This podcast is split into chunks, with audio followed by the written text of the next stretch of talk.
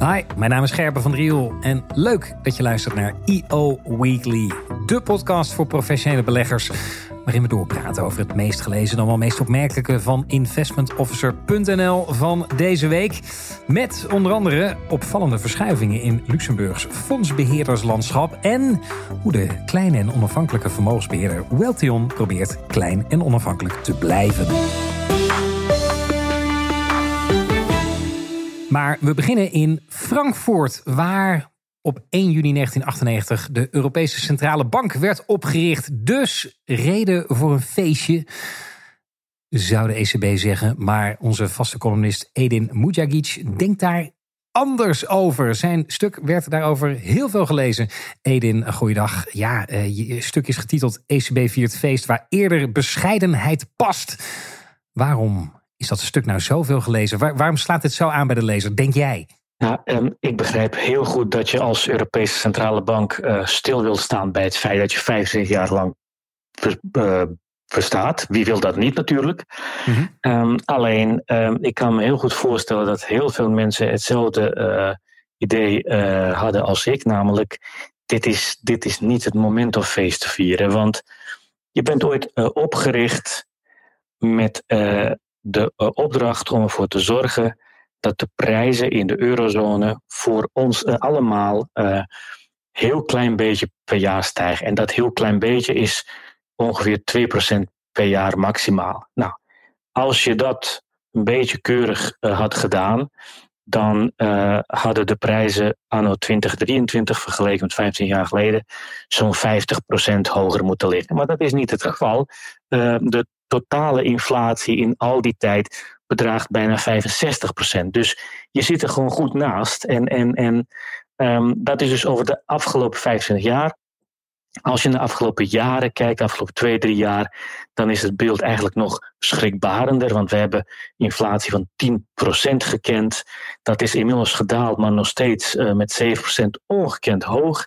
Ja, op dat moment moet je toch een beetje gevoel hebben voor wat er leeft in de muntunie. En daar past een feest zeer zeker niet bij, nee. Ja, dat heeft dus ook jou gestoord, begrijp ik. Nou ja, uh, het blijft iets heel raars hebben als je dus echt één opdracht hebt. Je faalt voor die ene opdracht en je gaat feest vieren. Dan, dan, dan komt het bij mij in ieder geval over als, uh, als een soort uh, instelling die toch wordt geacht met uh, beide benen midden in die maatschappij te staan. De ECB dient de maatschappij. Maar als je op zo'n moment feest gaat vieren, dan heb ik niet bepaald het gevoel dat men zich uh, realiseert hoe moeilijk al die miljoenen uh, Europeanen die dagelijks de euro gebruiken het hebben. Juist. dan rijst natuurlijk ook de vraag: hoe moet het dan wel? Waar ik het graag met jou over wil hebben is... stel dat niet Christine Lagarde, maar Edin Mujagic... de man bij de ECB zou zijn. Wat zou hij dan gaan doen? Daar wil ik graag straks met je over doorpraten. Eerst door naar Luxemburg, waarover PwC uh, deze week het Annual Manco Observatory publiceerde. Een soort van peiling, CQ-overzicht van de stand van zaken van de Luxemburgse fondsbeheerdersmarkt. Ik praat erover met onze man ter plaatse, Ramon Frenke. Ramon, eh, voordat we beginnen, wat is een manco? Nou precies, ik had er nog nooit van gehoord. Een manco. Nou, bijna iedereen in de financiële sector in Luxemburg weet precies wat een manco is. Mm -hmm. Het is een management company. Mm -hmm. Een beetje laatdunkend kun je ook zeggen: dit is een bedrijf dat de back-office uh, activiteiten van de beleggingswereld uh, verzorgt. Oké, okay, dus uh, we hebben in Amsterdam allerlei beleggingsfondsen zitten. Daar zitten de hersenen bij wijze van spreken. Maar de uitvoering vindt voor een belangrijk deel plaats in Luxemburg bij die manco's. En dat is, is het dan ook inderdaad het bestaansrecht van Luxemburg als financial center... dat ze die manco's dus allemaal huisvesten? Ja, voor een heel groot deel is dit het, het, echt het bestaansrecht van Luxemburg. En dat maakt het ook interessant om te kijken wat daar allemaal speelt in die wereld. Uh, je ziet dat uh, die manco's, die management companies in Luxemburg zich de afgelopen 10, 20 jaar ontwikkeld hebben van een ja, firma die gespecialiseerd is in de kennis van meerdere juridische systemen in meerdere talen. Dat is natuurlijk vanuit Europa begonnen één plek in Luxemburg kun je drie, vier talen, drie, vier uh, markten bedienen. Dat is gegroeid en je ziet nu dat er toch een aantal firma's zijn die zeggen, nou, interessant businessmodel. Wij doen dit niet alleen voor Europa met zijn uh, eh, 19 talen en 27 landen, mm -hmm. maar we doen dit ook voor de rest van de wereld. dus ook voor Singapore, voor de Verenigde Staten. Dus je kan bij zo'n firma in Luxemburg kun je aankloppen en zeggen, ik wil mijn fonds wereldwijd verspreiden. Ehm, ik manage het fonds, ik beheer de beleggingen, maar jullie doen, helpen mij met uh, de ondersteuning, de rapportages, de distributie en ervoor te zorgen dat een, een, versie van dit fonds in al die landen, in die verschillende regelsystemen, aan de man gebracht kan worden.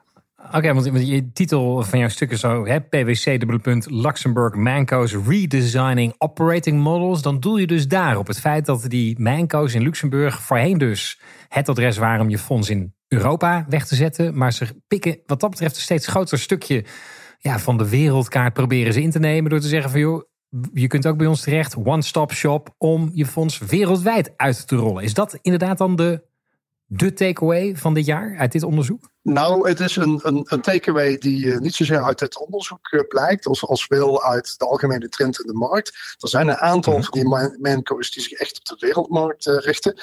Maar het gros van de markt in Luxemburg is natuurlijk toch nog ingesteld op Europa. Je hebt in Europa zo'n 13.000 UCITS-fondsen, de normale beleggingsfondsen. Daarvan hebben er 10.000 een, een huis in Luxemburg. En die worden dan beheerd met deze, met deze fondsen. Wat je ziet ja. in die markt is dat er toch behoorlijk wat, wat prijsdruk staat staat uh, je ziet toch dat uh, de regelgeving voor al die fondsen steeds strenger en strenger. Hè. Denk maar aan de witwaswetgeving, denk maar aan de duurzaamheidswetgeving. Ja. Ook die fondsen moeten er allemaal over rapporteren. En als jij een klein fondsje bent met uh, drie of vier mensen op kantoor, dan ben je niet in staat om dat zelf te doen. Dus je hebt zo'n zo'n management company heb je daarvan nodig. En zo'n management company heeft er natuurlijk ook een systeem nodig waar je behoorlijk wat ja, sophisticated IT-systemen hebt die dat allemaal kunnen doen. Eén druk op de knop en daar komt een rapportage uit. Daar, daar hoef je geen consultants voor in te huren. Dat, dat is een beetje de toekomst van het systeem. Mm. En als je het hebt over de businessmodellen van die, uh, die manco's, dan zie je, ja, je hebt consolidatie in de markt, je hebt druk op de kosten, je hebt het, uh, de zware drukkende regelgeving die er allemaal bij komt spelen. En je ziet dus dat het aantal manco's toch uh, behoorlijk terugloopt. Een aantal jaren geleden hadden we nog 300 in Luxemburg. In de laatste survey van PwC zijn er nog maar zo'n 260 over. Is er nog iets, want jij, bent, jij loopt al wat jaren mee, uh. Jij leest dit onderzoek. Is er nog iets waardoor je getriggerd bent? Waardoor je denkt van, hé, hey, daar ga ik de komende tijd dus even onderzoek naar doen. Nou ja, ik vind de, de alternatieve beleggingsfondsenmarkt in Luxemburg razend fascinerend. Je ziet dat dat een markt is die de afgelopen jaren steeds uh, groter wordt de traditionele beleggingsfondsen, de UCIT-fondsen, is op zich eigenlijk een hele saaie markt. Dat is allemaal established, dat, dat, dat loopt allemaal lekker, mm -hmm. uh, dat blijft gewoon doorlopen. Maar wat een hele fascinerende beleggingsmarkt uh, is, dat zijn die alternatieve fondsen. Mm. En je hebt dus zo twee types manco's. Je hebt dus een, een manco die zich specialiseert in de UCITS. Je hebt een manco die zich specialiseert in de AIFM's de alternatieve fondsen. Uh, je hebt ook manco's die doen allebei. Dat heette dan supermanco's. Dat zijn er maar een honderdtal van die 260. Maar die. AIFM's, dat zijn echte interessante partijen. Daar speelt een heleboel. En je ziet dus ook uh, in die survey van, uh, afgelopen jaar. Er zijn nu een aantal AIFM's die hebben voor de eerste keer meer dan 100 miljard euro in assets. En dat geeft natuurlijk ook aan dat die hele markt voor alternatieve beleggingsfondsen in Luxemburg steeds belangrijker wordt. Een aantal jaren geleden was Luxemburg nog 90% UCITS. Nou, nu in de laatste survey blijkt dat ruim een derde van alle fondsen in Luxemburg zit in die alternatieve fondsen. Daar zit de groei. De UCITS die blijven gewoon doen wat ze altijd gedaan hebben. En zijn in die zin niet meer zo interessant. Maar die alternatieven, die AIFM's, dat is echt waar uh, behoorlijk wat nieuws is. En je ziet ook dat daar consolidatie plaatsvindt in die sector, forse concurrentie en allemaal bedrijven die op hun eigen manier proberen uh, de gunsten van de klanten te, te winnen. Kijk, mooi. Ongetwijfeld meer daarover binnenkort op investmentofficer.nl en .lu. Dankjewel, Ramon Frenk. Genoeg ontwikkeling ook in België. Daar gaan we nu naartoe. Zoals u weet, in vermogensbeheerland speelt er van alles. Onder andere een consolidatieslag. Ook in België speelt dat? Zo kwam dat terug in het stuk. We hebben echt skin in the game over uh, Weltheon. Uh, ik heb Jurgen Vluimans hier uh, bij me. Jurgen, eerst Weltheon, kun je eens even neerzetten? Wat is dat voor club? Weltion is een uh, Belgisch-Nederlandse vermogensbeheerder uh, met een vrij lange geschiedenis. Mm -hmm. um, Weltion is van oorsprong een, een meer growth-gerichte uh, beheerder. Maar een aantal jaar geleden, twee jaar geleden ongeveer, heeft, heeft Naart Broekaert zijn voormalige family office, genaamd Torrebos Consulting, geïntegreerd in de groep. Hè. Dus Torrebos um, gaf advies aan een, een twaalftal zeer vermogende families in, in Vlaanderen. En had van oorsprong meer een, value-insteek. Dus echt een meer Warren Buffett-achtige insteek. Um, en Naart heeft zijn, um, zijn uh, integratie uh, voltooid uh, vorig jaar. En op die manier um, bestaat Weltion vandaag eigenlijk uit, twee boutiques. Je hebt een meer growth-gerichte boutique, het originele, laten we zeggen, investeringsmodel. En aan de andere kant een meer value-gerichte boutique, de expertise van, van Naart. En samen zorgt dat um, voor assets under management van ongeveer uh, 700 miljoen op dit moment. Juist, en kijk, dus je zegt het huidige Weltion is dus al het resultaat van het samengaan van twee partijen. Dus de consolidatieslag hebben we concreet aan de hand. Uh, in het stuk lees ik bijvoorbeeld dan nu, hè, we zijn nu een onafhankelijke vermogensbeheerder, niet gelieerd aan een grotere partij. En mijn eerste gedachte was toen meteen, hoe lang nog? Want kunnen ze het overleven? En zo ja, hoe zijn ze dat dan van plan te gaan doen? Wel, assets under management op zich zijn belangrijk, maar zijn, zijn geen echte fetish. Ja. Um, het, is, uh, het is natuurlijk um, um, zo dat er heel wat uh, kosten zijn gemaakt uh, de afgelopen jaren voor compliance en, en dergelijke meer, die altijd meer stijgen en stijgen. Maar op dit moment denk ik dat de aandeelhouders van Weltion geen plannen hebben om hun vennootschap te gaan onderbrengen in een, in een groter geheel. Mm. Net omdat ze op een vrij efficiënte manier kunnen werken en omdat ze een zeer grote beslissingsmacht hebben. Hè. Ze hebben ook een zeer groot cliënteel bij ondernemers die zelf veel belang hechten aan onafhankelijkheid en uh, omdat ze zelf hun vermogen investeren in de fondsen en mandaten die ze aanbieden aan hun klanten. Dus dat is toch een heel andere insteek dan... Uh, dan een beleggingsformule bij een grootbank bijvoorbeeld. Ja, nee, precies. Maar ik, ik stel de vraag omdat volgens mij zijn er heel veel vermogensbeheerders die nu zelfstandig zijn en dolgraag zelfstandig willen blijven. Alleen zich zo geconfronteerd zien met nou ja, onder andere regelgeving en kosten die ze daarvoor moeten maken. Dat het gewoon simpelweg niet meer te doen is om klein en onafhankelijk te blijven. En ja, goed, en dan lees ik nu in dit stuk van, ja, dit is wat we zijn en dat willen we, dat, dat gaan we ook blijven. Dus dan is mijn vraag, ja, hoe, hoe doen ze dat? Kunnen we er iets uithalen uit de bedrijfsvoering van Weltion, waarvan jij zegt van, joh, dat is nou een succesfactor. Dat zouden meer vermogensbeheerders moeten doen als ze ook daadwerkelijk zelfstandig willen kunnen blijven overleven.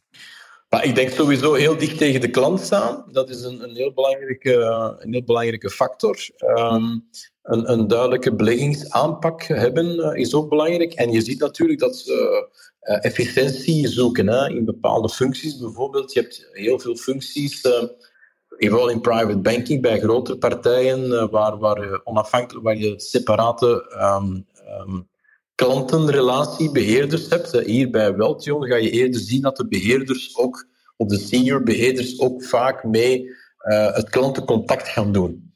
Uh, dus dat zorgt voor een aantal, uh, voor een aantal synergieën. Juist. Ja, hoe kijk jij naar deze partij? Is het inderdaad een, een club om in de gaten te houden voor de komende jaren in de markt in België? Zie je ze stappen maken? Ik denk dat sowieso alle, alle, dat we alle vermogensbeheerders, uh, ook de kleinere, in de gaten moeten houden. En, en is daar geen, uh, geen uitzondering op. Um, als je met, met Victor en, en Naart spreekt, dan hoor je wel dat ze willen uitbreiden richting Vlaanderen. Hè. Onlangs is daar een kantoor geopend in, in Waregem, dus West-Vlaanderen. Wat een zeer ondernemende en, en zeer vermogende provincie is. Hè. West-Vlaanderen en Waregem in het bijzonder, rond Kortrijk heel vermogende en industriële uh, partijen zitten daar vaak geconcentreerd. Dus ze gaan zeker wat uh, de concurrentie aan met, met de grotere partijen. Hè. Juist, we houden dat in de gaten. Dankjewel, Jurgen Vlijmans. Eerder deze uitzending sprak ik met Edin Mujagic, hoofdeconoom van OAV Vermogensbeheer en vaste columnist van investmentofficer.nl, die na aanleiding van het 25 jaar bestaan van de ECB schreef: Ze vieren feest waar eerder bescheidenheid past. Aangezien de ECB faalt in the only job they have, namelijk de inflatie beheersen. Edin, heb ik dat zo goed samengevat? Uh, je hebt het uitstekend samengevat. Check. Dan is nu de challenge. Want ja, we kunnen natuurlijk allemaal aan de zijlijn staan en zeggen: joh, uh, Christine Lagarde, je pakt er geen hol van. Mhm. Maar wat nou als we jou ECB-president maken? Wat zou jij dan doen? Wat is dan wel passend om de ECB weer succesvol te laten zijn in wat ze moeten doen? Nou, um, wat ik bij uh, de gelegenheid van 25-jarig bestaan zou doen, is in ieder geval toch proberen een beetje het uh, laten zien dat je ook een mens bent. Um, en uh, heel concreet houdt het in, ik zou die aanleiding aangrijpen om echt excuses aan te bieden aan uh, inwoners van de eurolanden voor het feit dat de inflatie nu heel lang heel hoog is. Dat is voor een deel het gevolg van het gevoerde beleid van de ECB in de afgelopen tien jaar. Nou, daar doe je natuurlijk helemaal niks meer aan. Dat is wat er is geweest. Mhm. Maar je kunt wel proberen om met een soort schone lei te beginnen. Uh, en dat begint met excuses aanmaken. En dus ook voor jezelf de conclusie trekken dat je het al die tijd niet altijd bij het juiste eind hebt gehad. Ja. Daar begint het mee. Want is het inderdaad uh, excuses aanbieden, want hey, uh, dit was onkunde? Of is het ook excuses aanbieden voor ja, de slechte motieven hebben? Wat, hoe zie jij het? Is het onkunde of zijn ze ja, niet helemaal zuiver? Nou, kijk, uh, het is ontegenzeggelijk waar dat een belangrijk deel van uh, die hoge inflatie die we nu al twee jaar hebben, is natuurlijk uh, veroorzaakt door het feit dat Rusland in februari 2022 besloten had om Oekraïne binnen te vallen. Mm -hmm. Alleen het zou fout zijn, en dat doet de ECB uh, in mijn ogen te veel, om het feit dat de inflatie nu al zo lang zo hoog is, volledig toe te schrijven aan de oorlog in uh, Oekraïne. Er is ook ja. een uh, andere reden, en dat hangt samen met het feit dat je als centrale bank de rente tien jaar lang op 0% gehouden hebt. Dus het begint met mm -hmm. achteraf, voor wat het waard is, concluderen wij hebben de rente destijds verlaagd naar 0% omdat we echt oprecht vonden dat het nodig was. Dat kan. En daar ben ik het ook tot op zekere hoogte met de ECB eens. Maar mm-hmm. ik zou excuses aanbieden voor het feit dat de rente te lang op 0% is gebleven. Met alle negatieve gevolgen van dien. Ja. Dus daar begint het mee. Mm-hmm. Nou, daar doe je dus helemaal niets meer aan. Dat is wat er is geweest. Maar als je naar voren kijkt. Je zit nu met die hoge inflatie. Je zit met het feit dat het vertrouwen van mensen in de ECB, met name in de ECB, echt een behoorlijke deuk opgelopen heeft, omdat de inflatie zo lang zo hoog is. En je moet dit soort omstandigheden, uh, nu je er toch mee te maken hebt, gebruiken om te proberen dat vertrouwen terug te winnen. En er is maar één manier om het vertrouwen van mensen terug te winnen. En dat is niet alleen met woorden vertellen dat je er alles aan gaat doen om inflatie zo snel mogelijk te beteugelen, maar het ook met daden te laten zien. En dan denkt de luisteraar nu zeer waarschijnlijk, maar dat doen ze toch al. Ja. Want die rente is gebracht van 0 naar 3,5 procent. Mhm. Dat is waar. Maar daar toch een aantal belangrijke eh, opmerkingen over. De ECB is wel heel erg laat gestart daarmee. Veel later dan andere grote centrale banken. En het als je het hebt over het beteugelen van inflatie, dan gaat het niet alleen om het verhogen van de rente, maar ook de mate waarin en de snelheid waarmee je het doet. En als we naar die twee laatste maatstaven kijken, dus de mate waarin de ECB de rente verhoogd heeft en de, uh, uh, met hoeveel de rente is verhoogd, ja, daar schiet de ECB nog steeds tekort. Want om een beetje te kunnen spreken van daadkrachtig optreden tegen inflatie, zou de ECB-rente op dit moment ja, toch wel een 5 voor de komma moeten hebben en geen 3 voor de komma. Dus ja, je bent wel iets uh, aan het doen, maar het is nog steeds onvoldoende. Ja, maar is het, want ik bedoel, het, het gaat uiteindelijk, je wil het vertrouwen in de ECB hersteld zien. Ja. Daar past dan bij dat je deels hand in eigen boezem steekt. Daar kan ik me iets bij voorstellen. Tegelijkertijd, ja, je kan bijvoorbeeld ook moeilijk toch als ECB zeggen, ja, uh, wij weten het ook niet. Of... Waarom niet? Waarom niet? Ik, ik bedoel, A, je bent ook maar een mens. B, we zitten met, met, met zeer uh, uitzonderlijke omstandigheden. Namelijk dat je nu effecten ervaart van tien jaar lang 0% rente. Dat hebben we nooit eerder meegemaakt. Dus dat je het niet weet. Als je het nu niet weet, wanneer weet je dan niet? Dus dit, dit, dit is het meest voor de hand liggende. En in de derde plaats, laten we niet vergeten, de topman van de zusterinstelling van de Europese Centrale Bank in de VS, van de Fed, die heeft niet zo heel lang geleden precies deze woorden gebruikt. Hij zei het uh, letterlijk: uh, I don't know, we don't know. Dus wij weten het niet. Dat laat ook zien dat je menselijk bent. Dat laat ook zien dat je niet mhm. meent dat je altijd alles goed doet. Ja. En dat is een goed begin om het vertrouwen te winnen. Nou, als ik op de plek van Lagarde nu zou zitten, zou ik dus, om het heel concreet te maken, de rente veel eerder en veel sneller verhoogd hebben. En dan is de opmerking die daarbij uiteraard hoort. Ja, maar dan uh, zou onze economische groei veel lager zijn geweest. En zouden misschien meer mensen in problemen zijn geraakt. En meer bedrijven in problemen zijn geraakt. En landen ook, hè, geloof ik? En landen ook. Maar twee cruciale opmerkingen daarover. Die mogen we echt nooit vergeten. Eén, het aanpakken van inflatie kan maar op deze manier. Uh, er bestaat niet zoiets als pijnloos aanpakken van uh, inflatie. Dat kan niet. Dat hm. is één. Dat moet je realiseren. Dat is het eerlijke verhaal wat je naar de buitenwereld toe moet zeggen. En twee, het alternatief voor wat ik daarnet zei, dat, dat, dat ik de rente veel uh, sneller en veel eerder en veel hoger uh, had gebracht. Het alternatief is dat niet doen. En het gevolg van het alternatief zou zijn dat de inflatie te lang te hoog blijft. En die prijs en de gevolgen daarvan voor diezelfde landen, bedrijven en mensen zouden veel ernstiger zijn dan de gevolgen op korte termijn van het wel daadkrachtig aanpakken van inflatie. Juist, dus, dus Edin als ECB-president zou geen zachte heelmeester zijn, maar want die maken stinkende wonden doorpakken, bij wijze van spreken. Dat is eh, van belang. Ik wil nog even kort tot slot, want ik eh, zat in de voorbereiding, kwam ik ook een opiniestuk tegen uh, uit het FD van iets meer dan een week geleden, daar met de titel De ECB kijkt te veel achterom en is daarom steeds te laat. Te veel met data bezig en te weinig een vooruitziende blik. Ben je het daarmee eens?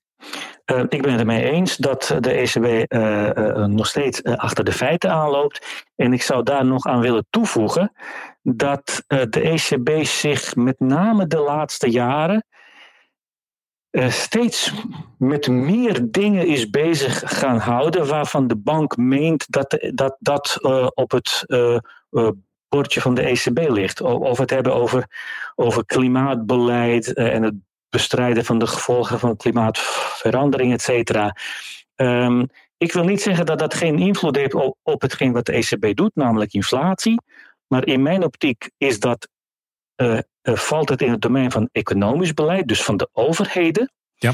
Um, en in, in de tweede plaats, het blijft toch heel raar dat je ineens allerlei nieuwe uh, hobbyactiviteiten gaat vinden, terwijl je nog steeds, om even terug te keren naar waar dit gesprek mee begon, je bent nog steeds aan het falen voor de enige opgave die je hebt, namelijk zorgen voor lage inflatie. Juist, dus uh, om het spreekwoorden voor een rijtje af te maken. Schoenmaker, blijf bij u leest en wees geen zachte heelmeester. Dat is uh, wat Edin Mujagic zou zijn. Nou Edin, laten we hopen dat het doorklinkt tot in Frankfurt... en dat bij 30 jaar bestaan we oprecht feest kunnen vieren. En nou ja, we blijven het volgen. Maar veel dank voor je bijdrage. Voor nu tot zover deze EO Weekly. Hou sowieso natuurlijk investmentofficer.nl in de gaten voor het allerlaatste nieuws. En dan spreken wij elkaar volgende week weer.